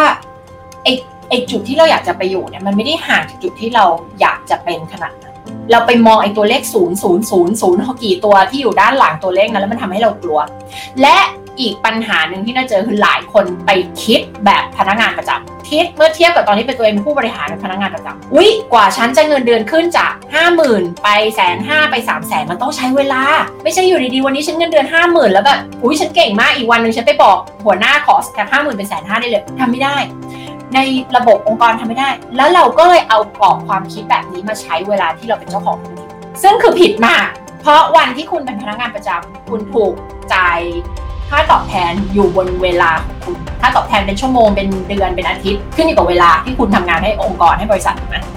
แต่วันที่คุณมาเป็นอ n น r e p r e n e u r ที่คุณเป็นเจ้าของธุรกิจ หรือทุกคนที่เป็นเจ้าของธุรกิจอยู่แล้วเนี่ย คุณไม่ได้ถูก compensate คุณไม่ได้ถูกจ่ายค่าตอบแทนของคุณ based on เวลา แต่คุณได้รับค่าตอบแทน based on คุณค่าหรือผลลัพธ์ที่คุณสร้างกับลูกค้าของคุณซึ่งมันเป็นคนละเรื่องเลย ดังนั้นคุณสามารถจะกระโดดจากตัวเลขเท่าไหร่ไปที่เท่าไหร่ก็ได้เพราะว่าคุณค่าที่คุณสร้างให้กับคน บวกกับโลกของดิจิตอลเทคโนโลยีโลกยุคนี้ทำให้คุณสามารถ scale business ทำให้ธุรกิจของคุณเติบโตได้แบบไร้ขีดจำกัดจริงๆ ดังนั้นตั้งเป้าหมายอยากกักตัวเอง หลายคนตั้งเป้าหมายกักตัวเอง และในเมื่อกี้ที่บอกว่า 90%ไม่ยอมตั้งเป้าหมายในชีวิตตัวเองเพราะว่าไม่อยากคอมมิตตัวเอง ไม่อยากสัญญาไม่อยากทำข้อสัญญากับตัวเอง เพราะว่าอะไรกลัวทำให้ตัวเองผิดหวัง แต่การที่คุณไม่ตั้งเป้าหมายเนี่ยมันก็เป็นการการันตีอยู่แล้วว่าคุณจะต้องผิดหวังกับตัวเองถูกไหมดังนั้นแล้วมันมีเหตุผลเลยที่คุณจะไปตั้งเป้าหมายกับตัวเอง ถ้าคุณไม่ตั้งเป้าหมายกับตัวเองคุณก็ล้มเหลวตั้งแต่แรกแล้วอะเหมือนคนที่แบบกลัวล้มเหลวก็เลยไม่ไปทำไงพอไม่ลงมือทำก็ล้มเหลวตั้งแต่ตอนที่ไม่ลงมือทำนั่นแหละในเมื่อมันต้องเป็นอย่างนั้นอยู่แล้วทำไมคุณไม่เลือกที่จะตั้งเป้าหมายแล้วลุยแล้วลงมือทำวันนี้เราเราเลือกคุณภาคมาตอบคำถาม เพราะว่าที่เราบอกว่าอ่าเราให้บางท่านได้ถามคำถามเข้ามาทีนี้ บางท่านคำถามเนี้ยเราต้องบอกว่า ต้องตอบกันแบบ3วัน3คืน หรือนานกว่านั้น เพราะว่าเป็นคำถามกว้างๆอะไรเงี้ย ถ้าเป็นคำถามกว้างๆคือ มันไม่สามารถตอบได้ใน 10 นาที ทีนี้เวลาที่เราจะมาไลฟ์แล้วตอบคำถาม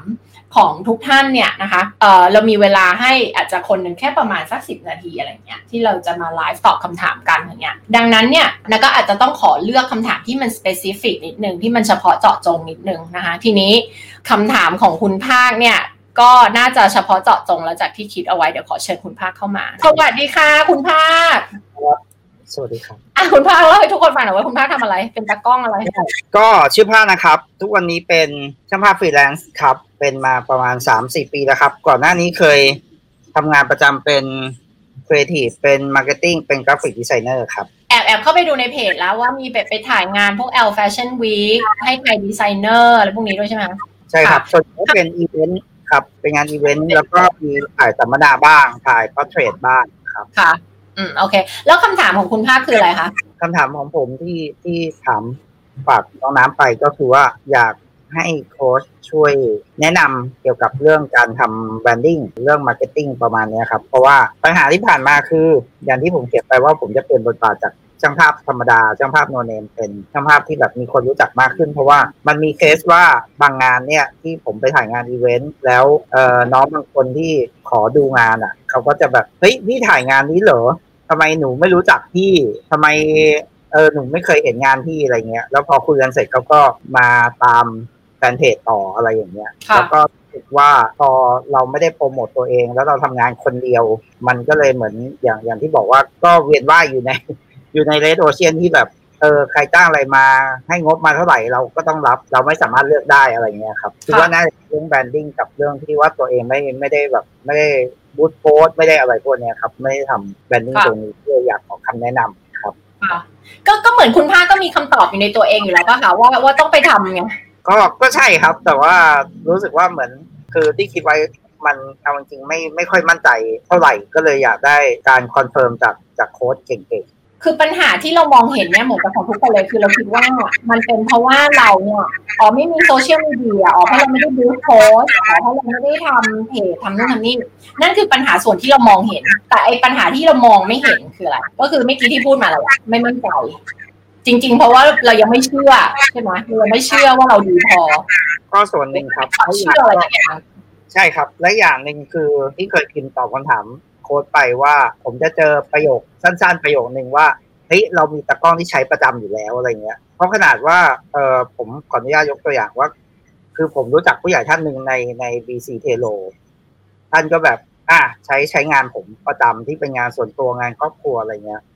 แล้วท่านก็เอาพอร์ตผมไปยื่นให้กับฝ่าย PR ของของช่องสามเลย แล้วบอกว่าเนี่ย น้องคนนี้ผมการันตีฝีมือนะนิสัยดีอะไรเงี้ย แต่เนี่ยผมรอมาสองสามปีละยังไม่เคยได้งานจากทางช่องสามเลยทั้งที่ผู้ใหญ่ท่านนั้นก็เออก็ระดับค่อนข้างจะสูงใน BC t e l o อะไรเงี้ย อันเนี้ยค่ะคือปัญหาที่เจอตลอด ปัญหาที่เจอที่ว่านี้คือพยายามจะใช้คอนเนคชันในการหางานแล้วคะเราไม่สำเร็จแล้วคะก็คือจริงๆก็ก็ถือว่าเป็น connection แต่ว่าก็ไม่เข้าใจว่าทำไมถึงไม่ได้งานแต่ว่าก็เคยคุยกับพี่คนที่เป็นฝ่าย PR ในช่องสามเขาก็บอกว่า อ๋อเรามีตากล้องที่ใช้ประจำอยู่แล้วคิวหนึ่งสองสามสี่คือถ้าหลุดจากคิวเนี้ยเขาถึงจะหาคนอื่นคือคือจากเหตุการณ์นี้คุณภาคก็เลยไปสร้างความเชื่อขึ้นมาว่าคนเราต้องหา connection เพราะว่าเบอร์หนึ่งเบอร์สองเบอร์สามเขามีอยู่แล้วเราก็เลยเหมือนเขาไม่ได้ถูกไหมแล้วก็ไปสร้างความเชื่อพวกนี้ขึ้นมาซึ่งไม่จริงซึ่งไม่ได้บอกว่ามันจะไม่เกิดขึ้นในโลกใบนี้เลยนะแต่ว่า วิธีการที่เราจะทำธุรกิจของเราเนี่ยเราจะไม่พูดถึงเรื่องของระบบอุปถัมภ์เพราะว่าระบบอุปถัมภ์มันคือเราก็ไปพึ่งพาคนอื่น อ่าเราเราไม่พูดถึงหลักการนี้อยู่แล้ว โมเดลของเราคือทำยังไงให้เราเป็นเอ็กซ์เพรสในเรื่องอะไรสักเรื่องหนึ่งชนิดที่ว่าเราจะดูดลูกค้าเข้ามาหาเราไม่ใช่เราไปง้อของงานคนอื่น ไม่ใช่เราไปขอคนอื่นคนอื่นไม่ใช่เราไปให้คนเอ่อนำเสนอเราชีวิตเราไม่ได้ขึ้นกับคนอื่นอืมเพราะฉะนั้นมันมันต้องกลับมาที่ mindset ของคุณภาคก่อนสังเกตจากหลายๆคำตอบยังแบบไปโฟกัสทุกตรงได้ใช่ไหมได้ครับได้ครับได้ครับ คือคือยังไปโฟกัสอยู่กับปัญหา แล้วเราพอเราโฟกัสกับไอ้ไอ้เรื่องพวกนี้เราก็สะกดจิตตัวเอง ว่าอ๋อที่ฉันยังไม่ได้เพราะเพราะหนึ่งสองสามสี่ซึ่งไอ้เรื่องพวกนี้มันไม่ใช่เรื่องจริงเรากำลังไปมองเหตุการณ์แล้วก็ตีความผิด เหมือนกับที่ยกตัวอย่างว่าเฮ้ยไปลองดู Facebook ad หนึ่งหนแล้วมันไม่ไม่ work ก็เลยบอกว่ามันไม่ work สำหรับฉันมัน work แค่สำหรับคนอื่นแต่สำหรับฉันมันไม่ work นะครับถูกปะจริงๆมันไม่ใช่ คือเราต้องเรียนรู้จากเหตุการณ์ในอดีตนะให้มันถูกต้องด้วยอะไรอย่างเงี้ยค่ะทีนี้กลับมาที่เรื่อง branding เป็นส่วนหนึ่งของของ marketing ของเราที่จะช่วยทำให้เราเป็นมีมีคือ authority ในตลาดคือมีจุดยืนในตลาดแล้วก็พอคนเข้ามาแล้วเห็นเรารับรู้ว่าเราคือ expert เนี่ยเขาจะไม่ต่อรองราคาของเรา โจทย์ของเราคือเราจะไม่เป็นตัวเลือกของคนอื่นถ้าบอกว่าซึ่งวันนี้อาจจะยังนึกไม่ออก แต่นั่นคือจุดหมายของเรา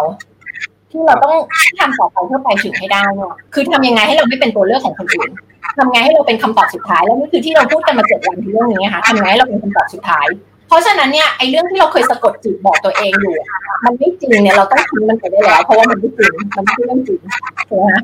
ทำไมทำไมถึงมีคนที่คนยินดีจ่ายเงินราคาแพง ต้องมาถ่ายรูปเยอะแยะมากมายคือถ้าสมองเราไปมองส่วนเรื่องราวที่เราเล่าให้ตัวเองฟังอยู่เนี่ย เราก็จะไม่ได้มองเรื่องราวฝั่งนี้ที่เฮ้ยทำไมมันมีตากล้องที่มีคนจ่ายเงินราคาแพงๆแบบหลายหลายแสนหลายล้านล่ะ มันมันมาจากอะไรล่ะและนั่นคือจุดหมายปลายทางของเราก็คือเราต้องการที่จะทำให้แบรนด์ของเราเป็นเอ็กซ์เพรสในเรื่องอะไรก็ได้สักเรื่องหนึ่งถูกไหมซึ่งเหมือนผมมีคำตอบมาอยู่แล้วว่าอาจะไปเป็นทำเรื่องเอ่อ personal branding ให้กับคนที่เป็นโค้ชแต่ก่อนที่จะไปทำอันนั้นคือต้องปรับ mindset ก่อน เพราะว่าถ้าไปไปทำโดยที่ยังมี mindset แบบเดิมอะค่ะ เราก็จะไปบ่อนทำลายตัวเองอยู่ดีคิดภาพออกไหมคะคือเราก็จะไปทำให้มันล้มเหลว แล้วก็ไปทำให้มัน fail หรือพอมัน fail ครั้งแรกหรือเราไม่ได้ลูกค้าคนแรกเราก็จะกลับมาบอกตัวเองในเรื่องราวแบบเดิมอีกว่าเห็นไหมล่ะมันไม่ work เห็นไหมล่ะมันไม่ดีพอหรอกเห็นไหมล่ะสู้คนอื่นไม่ได้นึกภาพออกไหมคะครับ ต้องปรับ mindset ต้องลงมือทำแล้วก็ต้องไปต่อเรื่อยๆ เรียนรู้ปรับปรุงแต่เรียนรู้เนี่ยต้องเรียนรู้แบบถูกไม่ใช่เรียนรู้แบบผิดเพราะหลายคนไปให้ความหมายกับเหตุการณ์ที่มันเคยเกิดขึ้นแล้วเราก็ไปไปหาเหตุผลขึ้นมาอธิบายแต่มันไม่ใช่เหตุผลที่ที่มันถูกอะค่ะ มันไม่ใช่เหตุผลที่จริงมีภาพบอกไหมคะออกครับออกครับ เออคุณท่านน่าจะเริ่มหาทิศทางของตัวเองได้แล้วแหละว่า เอออยากจะทำอะไร แล้วก็จะแพคเกจจิ้งเป็นไงใช่ไหมช่วงคุณพาที่เขียนว่าห้าแสนห้าแสนต่อปีอะไรกี่ต่อปีนะก็คือเมื่อวานเมื่อวานที่ที่เขียนไปก็คือว่าพูดถึงเรื่องเรื่องการทำแพ็กเกจที่ว่าข้อเสนอที่ลูกค้าจะไม่ปฏิเสธเรา ที่คิดไว้ก็คือจากที่เคยทำงานคนเดียวก็ตอนเนี้ยผมก็เริ่มจริงๆผมมีทีม เซตทีมไว้สักพักแล้วก็คือเอ่อมีผมถ่ายภาพนิ่ง แล้วก็มีน้องทีมวิดีโอ แล้วมีโดรนมีช่างแต่งหน้าทำผม แล้วก็ตอนนี้ที่กำลังจะหาอีกอย่างคืออยากจะได้คนที่แบบดูแลเรื่องภาพลักษณ์ให้กับลูกค้า เพราะว่าผมคิดว่าผมจะ set offer แพ็กเกจเป็นแบบ ถ้าจ้างผมถ่ายรูป สมมุติว่า target เป็นโค้ชเป็นผู้บริหาร ซึ่งโค้ชเนี่ย ผมก็แบ่งไว้สองอย่างว่าเป็นโค้ชที่เป็นโค้ชมาสักระยะเวลาหนึ่งแล้วกับโค้ชที่เพิ่งเริ่ม เพราะทุกวันนี้คือวงการโค้ชนี่แบบมีโค้ชเกิดใหม่เยอะมาก ซึ่งผมจะไปโฟกัสทางทางโค้ชที่กำลังจะเกิดใหม่เนี่ยเยอะหน่อยเพราะว่าก็คือเขายังจะต้องใช้พวกภาพลักษณ์ใช้ภาพถ่าย ในการทำสื่อทำกราฟิก ใช้ทีม PR เขียนคอนเทนต์อะไรทั้งหลาย เพื่อโปรโมตตัวเองเพื่อโปรโมทคอร์สอะไรเงี้ยครับ ก็เลยคิดว่า basic ขั้นต้นอะ ก็คือหนึ่งผมมีเป็นเรื่องถ่ายภาพกับที่ปรึกษาเรื่องดูแลภาพลักษณ์ให้ก็คือ อันนี้ก็จะคิดที่คิดไว้คร่าวๆตอนนี้คือเดือนละห้าหมื่นซึ่งลูกค้าก็คือสามารถเลือกได้ว่าอะจ่ายเป็นรายเดือน หรือใส่คอนแทคเป็นหกเดือน เป็นหนึ่งปีก็ได้แล้วแต่ เพราะว่าจะได้ไปตัดปัญหาเรื่องที่ลูกค้า เอ้ย ฉันไม่มีงบเยอะขนาดนั้นนู่นนี่นั่นอะไรเงี้ย เป็นการเซตแพ็กเกจให้มันยืดหยุ่นเพื่อที่ว่าทุกคนจะได้แบบ โอเค เลือกเลือกแพ็กให้เหมาะกับตัวเองส่วนที่เหลือ เช่น มีถ่ายทำวิดีโอทำ VTR ตัดต่อให้อะไรอย่างเงี้ยครับอันนั้นก็เป็นแพ็กที่เป็นออปชั่นเสริมที่แบบโอเค สามารถเลือกได้ว่าอะอยากให้เราทำอะไรให้บ้าง อยากให้เราคิดคอนเทนต์ให้ไหมอยากให้เราดูแลแฟนเพจให้ไหมอะไรยังไงอืมเมื่อกี้ได้ยินหลาย ๆ อย่าง เหมือนกับว่ามีไอเดียหลายอย่างมากเลย ซึ่งเหมือนจะทำ จำได้ว่าคำตอบพยายามจะตอบว่าเป็น one stop service นะคะ ซึ่งไม่ได้บอกว่าไม่ดีนะคะ จะทำ one stop service ก็ได้ แต่ไม่ได้เป็น requirement คือบางคนอาจจะไปตีความที่นะพูดเรื่อง one stop service แล้วเข้าใจผิดว่าอ๋อฉันต้องทำเหมาเหมารวมทุกอย่างไม่ใช่ เราแค่ต้องเป็นคำตอบสุดท้ายของลูกค้า ในปัญหาที่เขามี ในแกลในตลาดที่เขามี ซึ่งคำตอบสุดท้ายนั้นอาจจะเป็น one stop service รวมเซอร์วิสหลาย ๆ อย่างเข้าที่เดียวกัน หรืออาจจะไม่ใช่ก็ได้ แต่มันต้องเข้าไปตอบ pain point ของลูกค้า ซึ่งต้องตอบให้ได้ก่อนไอ้ไอ้ service ที่เราจะ offer แพ็กเกจที่เราจะ offer มันคืออะไรเนี่ยเราต้องชัดเจนมากๆก่อนว่า pain point ของลูกค้าคืออะไร กลุ่มตลาด niche market ของเราคืออะไร ซึ่งซึ่งเมื่อกี้บอกมาแล้วว่าเป็นโค้ช consultant อะไรอย่างเงี้ยใช่ไหมนักพูดหรืออะไรเงี้ยนะที่เกิดขึ้นแล้วต้องการ pain point ของเขาก็คือแบบฉันไม่อยากที่จะทำเออสื่อต่างๆ เหล่านี้ฉันไม่มีฉันอยากจะหาคนมาทำแล้วจบเลย คือถ่ายรูปฉันทำออกมาโพสโซเชียลมีเดียได้เลยหรืออะไรก็แล้วแต่เนี่ยนะคะ อันนั้นอาจจะเป็น pain point ของเขาแล้วเราเข้าไป fill gap นั้นจบทีเดียวยังไง แล้ว fill gap นั้นได้ดีที่สุดกว่าคนอื่นได้ยังไง เราให้ความสนใจใส่ใจผลงานของเราดีขึ้นดีกว่าคนอื่นในตลาดยังไงบ้าง เมื่อเราสามารถที่จะทำสิ่งนั้นได้แล้วมันก็จะไม่มีเขาเรียกอะไรลูกค้าจะไม่เปรียบเทียบเรากับคนอื่นเพราะว่าเราจะเป็นคำตอบสุดท้ายสำหรับเขาแต่มันไม่ได้แปลว่าไอ้คำตอบสุดท้ายของเราจะต้องเป็นแบบโห all in one service ฉันต้องเหมาทำทุกอย่างตั้งแต่โซเชียลมีเดียไปถึงเว็บไซต์ไปจนถึงจนถึงนู่นนี่นั่นเพราะอันนึงที่อยากจะฝากทุกคนก็คือว่า พอเราพยายามที่จะไปทำทุกสิ่งทุกอย่างเนี่ยระหว่างทางมันอาจจะเกิดท่วมท้นขึ้นมาก่อน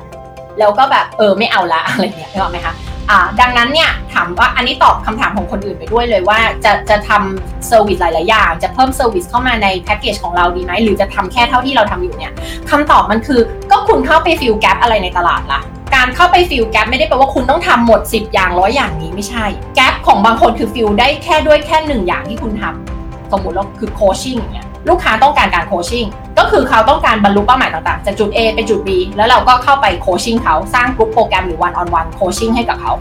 อันนี้คือฟิลแก p แล้วโดยที่ไม่ต้องมี 1 2 3 4 เข้ามาอยู่ในแพ็กเกจนะคะดังนั้นเนี่ยจะฟิลแก p ด้วยอะไรด้วยองค์ประกอบอะไรมันมันไม่จำเป็นจะต้องมีหลายอย่างเสมอไปนะคะซึ่งเดี๋ยวเราพรุ่งนี้เราจะมาพูดถึงเรื่องของการทำแพ็กเกจของเราว่าเออมันควรจะรวมอะไรอยู่ในนั้นบ้างนะคะ สำคัญที่สุดคือเข้าใจก่อนว่า niche market ของตัวเองคืออะไร sub niche ของตัวเองคืออะไร แล้วเข้าไป fill gap นั้นอะยังไง จุดสำคัญไม่ใช่แบบ ฉันเหมาหมดเลย ฉันต้องทำทั้งหมดนี้เลยอะไรเงี้ยไม่ใช่ แล้วก็เมื่อกี้ได้ยินคำพูดหนึ่งที่ว่าแบบอะเดี๋ยวงั้นเรามีหลายๆ offer เราจะได้ตอบโจทย์หลาย ๆ คน อันนี้อยากให้ระวังนิดนึงนะคะ เพราะว่าเราไม่ได้ต้องการจะให้ทุกคนมาใช้บริการของเรา เราไม่ได้ต้องการทุกคนมาเป็นลูกค้ายกตัวอย่างของเราเนี่ยโปรแกรม OTM เนี่ย เราทิ้งเงินไปเยอะมากเลยนะ กับการที่เราไม่ทำแพ็กเกจ3 เดือนสมมุติเราบอกว่า OTM มีแบบ 3 เดือนด้วยโหเราจะมีได้เงินเข้ามาอีกเยอะมาก ถ้าเราบอกว่าเออมีแบบ 6 เดือนด้วยเราก็จะได้เงินเข้ามาอีกเยอะมาก หรือแบบมีแบบ 1 เดือนด้วย 6 เดือนด้วย 3 เดือนด้วย 1 ปีด้วย การที่เราบอกว่าเราทำแค่โปรแกรม 1 ปีเนี่ย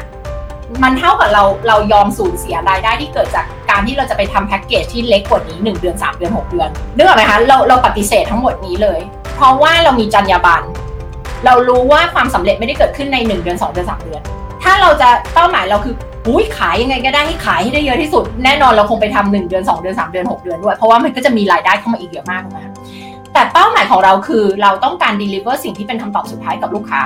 แล้วเรารู้ว่ามันต้องเป็นโปรแกรม 1 ปี เพราะลูกค้าจะมาแบบ 1 เดือน 2 เดือนคือ มันยังไม่เห็นผลลัพธ์ มันจะเป็นการเอาลูกค้าเข้ามาแล้วก็ทิ้งเขาไว้ข้างข้างทางกลางทางนอมาซึ่งเราไม่อยากทำนะคะดังนั้นเราถึงทำโปรแกรม 1 ปี นะดังนั้นใครที่คิดว่าอ๋อจะต้องมีหลายหลายออปชันมันมาจากอะไรมันมาจาก scarcity mindset ก็คือ mindset ที่คิดว่าลูกค้ามีไม่มากพอลูกค้าแบบแพ็กเกจใหญ่ของเราเนี่ยมีไม่มากพอเราก็เลยคิดว่าเราต้องลดตัวเองลงไปทำแพ็กเกจเล็กลง เล็กลง เล็กลง เอาลูกค้าจับใส่กล่องเล็กๆอีกแล้ว และนั่นแหละมันก็คือจะพาเรากลับไปอยู่ในจุดที่เราไม่อยากจะอยู่ อ่าทั้งไอ้ปัญหาลูกค้าต่อราคาเอ่อดึงดูดลูกค้าที่ไม่ใช่เข้ามาลูกค้าไม่มีตังค์จ่ายอะไรเงี้ยนึกออกไหมคะซึ่งมันมาจาก mindset ที่เราคิดว่าลูกค้าที่จะจ่ายแพ็กเกจใหญ่ ๆ ของเราเนี่ยไม่มี ซึ่งมันไม่จริง ซึ่งมันไม่จริง เราจะทำให้มากที่สุดกว่าที่คนอื่นจะทำเราไม่ได้จะทำน้อยที่สุด เราไม่ได้จะขายกล่องเล็กที่สุด เราจะทำกล่องใหญ่ที่สุดไอ้คำว่ากล่องใหญ่อย่าเข้าใจผิดหลายคนไปเข้าใจผิดว่ากล่องใหญ่ที่สุดคือทำนี่ทำนั่นทำทุกอย่างต้องเอาเซอร์วิสทุกอย่างมาบวกรวมกันหมด แล้วแบบเหมารวมอยู่ที่ชั้นที่เดียวไม่ใช่คำว่ากล่องใหญ่ในความหมายของนิดาก็คือว่า เราเป็นคำตอบสุดท้ายสำหรับลูกค้า ถ้าโปรแกรมนั้นจำเป็นต้องใช้เวลา 6 เดือน 1 ปี คุณให้เขาไปเลย 6 เดือน 1 ปี คุณอย่าพยายามจับเอา 6 เดือน 1 ปียัดลงมาเหลือ 1 เดือน เพราะคุณรู้อยู่แก่ใจว่า 1 เดือนนั้นผลลัพธ์ไม่ได้ ดังนั้นนะคะตรงนี้นะคะ พอพอพอเริ่มจะไปแบบเอ้ยเดี๋ยวฉันจะมีหลายหลายออปชันฉันจะได้ได้ลูกค้าหลายหลายแบบ อันนี้มันเริ่มเริ่มอันตรายละเพราะว่าเราไม่ได้ต้องการทุกคนมาเป็นลูกค้าเรา เราต้องการลูกค้าที่เฉพาะแบบจำคำว่าลูกค้าในอุดมคติได้ไหมคะ ลูกค้าในอุดมคติ ทั้งนี้ทั้งนั้นไม่ได้บอกว่าคุณภาคจะไปทำหลายๆออฟเฟอร์ไม่ได้นะคะ แต่ว่าอันเนี้ยฝากถึงทุกๆคนว่า การที่เราจะทำ high end expert business มันมันคือการที่เราเรามี high end offer และเราไม่ได้ขายแบบสเปะสปะสำหรับทุกๆคน เราไม่ได้แบบว่าเออทำโปรแกรมหนึ่งปีด้วยแต่หนึ่งเดือนก็มีนะ คุณจะลองหนึ่งปีหรือคุณจะลองหนึ่งเดือน ถ้าหนึ่งปีไม่เอาคุณเอาหนึ่งเดือนก่อนก็ได้ อ่าแล้วหนึ่งเดือนแล้วลูกค้าได้ผลแล้วเป็นไง ไม่ work แล้วคุณก็สร้างผลลัพธ์ให้กับเขาไม่ได้ เพราะว่าคุณพยายามจับบริการหรือ service ของคุณจากที่มันต้องเป็นกล่องใหญ่ ๆ ลงมาเหลือกล่องเล็ก ๆ เพื่อจะขายราคาถูกลง เพื่อจะได้เงินเข้ามา เพื่อจะขายลูกค้าได้ แต่เราจะกลับไปที่คำพูดเดิมว่าขายของถูกขายยาก ขายของถูกขายยากกว่า แล้วก็ไม่ได้เซิร์ฟลูกค้าไม่ได้เป็นประโยชน์กับลูกค้าด้วย คุณอาจจะได้เงินเข้ามาระยะสั้นๆ แต่มันไม่ได้เซิร์ฟลูกค้าของคุณและถึงบอกว่ากุญแจสำคัญในการทำธุรกิจ expert business ให้ประสบความสำเร็จคือคุณต้องรักลูกค้ามากกว่ารักธุรกิจของคุณ รักลูกค้าให้มากกว่าที่คุณรักไอ้ product หรือ service ของคุณนะคะให้คุณหลงรักลูกค้าให้คุณมองว่าปัญหาของลูกค้าคืออะไรลูกเขาคุณจะเข้าไปแก้ปัญหาให้กับลูกค้าของคุณ ให้ดีที่สุดกว่าคนอื่น ที่ไม่มีใครยอมทำในตลาดนั้น หรือว่าในอุตสาหกรรมนั้นนะได้อย่างไรอันนี้นะคะฝากทุกคนคือมันมันเป็น mindset ของเรานะพอเรากลัวปุ๊บมันก็จะเป็นไงอุ้ยงั้นฉันต้องมี offer A offer B offer C offer D E F G เต็มไปหมดเลย แล้วสุดท้ายขายไม่ได้เลยสักอย่างเลยเพราะว่ามันดูเป็นแบบ7 e เ e ่ e อไงแล้วก็งงแล้วก็ดูแบบอ้าวตกลงเธอขายอะไรกันแน่อะไรอย่างนี้นึกออกไหมคะพอลูกค้าไปซื้อ offer กล่องเล็กๆ แล้วไม่ได้ผลไม่ work เกิดการบอกต่อในทางลบอีก คุณก็รู้สึก fail เพราะว่าลูกค้าไม่ได้ผลลัพธ์ลูกค้าก็รู้สึก fail กับคุณอีกซึ่งอันนี้มันคือจะเป็นสิ่งที่เราบอกอยู่ว่าอย่าทำเพราะว่าconcept ที่เราสอนคนละแบบกัน ถ้าถ้าพอคิดไอเดียนี้ขึ้นมาทีไรก็นึกถึงเรื่องนี้ที่เราบอกค่ะว่าทำไมเราถึงทำโปรแกรมหนึ่งปีทำไมเราแล้วหลายธุรกิจเนี่ยเราช่วยสอนทำโปรแกรม 2 ปี 3 ปีด้วยซ้ำสำหรับใครที่มี service ที่ต้องใช้ระยะเวลานานกว่าระดับปีอะระดับ 2 ปี 3 ปีนะเราจะไม่เอาทั้งหมดแล้วพยายามจับยัดใส่กล่องเล็กๆ แล้วขายราคาถูกๆ ถูกลง เพียงเพราะเราคิดว่าในตลาดไม่มีคนจ่ายเงินเรา เพราะมันไม่จริงพรุ่งนี้นะคะเราจะมาดูกันเรื่องของการ creating your package นะคะก็คือการสร้างแพ็กเกจข้อเสนอของคุณนะคะว่าคุณจะมีองค์ประกอบอะไรบ้างนะคะที่ควรจะรวมอยู่ในแพ็กเกจของคุณ เราพูดเรื่อง business offer ไปแล้วแล้วข้อเสนอทางธุรกิจคืออะไร คือฉันทำอะไรให้กับลูกค้ากลุ่มใด ช่วยแก้ปัญหาอะไรกับเขาถูกไหมคะ แต่พรุ่งนี้เราจะมาดูกันแล้วว่าในแพ็กเกจของคุณเนี่ยมันมันควรจะมีอะไรบ้างนะคะ มันควรที่จะมีอะไรบ้างนะคะเดี๋ยวพรุ่งนี้เราจะมาดูกัน แต่สำหรับวันนี้นะคะ อยากให้ทุกคนไปเขียนวิชั่นแลนด์โกของตัวเองก่อนนะคะว่า เป้าหมายที่เรามองเห็นตัวเองเนาะไม่ว่าจะแบบ 1 ปี 3 ปี 5 ปี 10 ปีต่อจากนี้เนี่ยคืออะไร แล้วอยากให้ think big อยากให้มองถึงความเป็นไปได้ อยากให้เห็นว่าในโลกใบนี้มีลูกค้ารออยู่เยอะแยะมากมายที่จะใช้บริการจากคุณ ด้วยความเชี่ยวชาญที่คุณมีดังนั้นตัวเลขที่คิดขึ้นมาเป้าหมายที่คิดขึ้นมา vision ที่มองเห็นให้กับตัวเองในอนาคตเนี่ยอย่าจำกัดตัวเอง อย่าจับตัวเองใส่กล่องเล็กๆนะคะออกมาเป็น best version ของตัวเอง ออกมาทำ mission ออกมาทำภารกิจที่เป็นเหตุผลที่คุณมาอยู่บนโลกใบนี้นะคะและเดี๋ยวพรุ่งนี้เราเจอกันนะคะ กับวันที่ 8 นะคะ เรามาสร้างแพ็กเกจของ offer คุณ กันนะคะ ในวันพรุ่งนี้นะคะ ขอบคุณทุกคนที่อยู่ด้วยกันมา7วันเต็ม แล้วก็ทุกคนอยากให้ทุกคนขอบคุณตัวเองด้วยเนาะที่อยู่กันมาทุกวันทุกวันทุกวันทั้งที่เข้าสดแล้วก็มาฟังย้อนหลังด้วยนะคะ แล้วก็อยากให้ทุกคนพาตัวเองไปถึงความฝันของตัวเองให้สำเร็จ ทุกคนมีศักยภาพที่จะทำได้นะคะ ไม่งั้นคุณคงไม่มาอยู่ในห้องนี้ ไม่มาฟังสิ่งที่นิดาพูดอยู่ถึงถึงถึงวันนี้จนถึงวันที่ 7 นะคะ เดี๋ยวพรุ่งนี้เราจะมาคุยกันเรื่องของการ creating your package นะคะ ขอบคุณทุกคนมากเลยนะคะ แล้วก็สวัสดีเดี๋ยวเจอกันพรุ่งนี้ค่ะ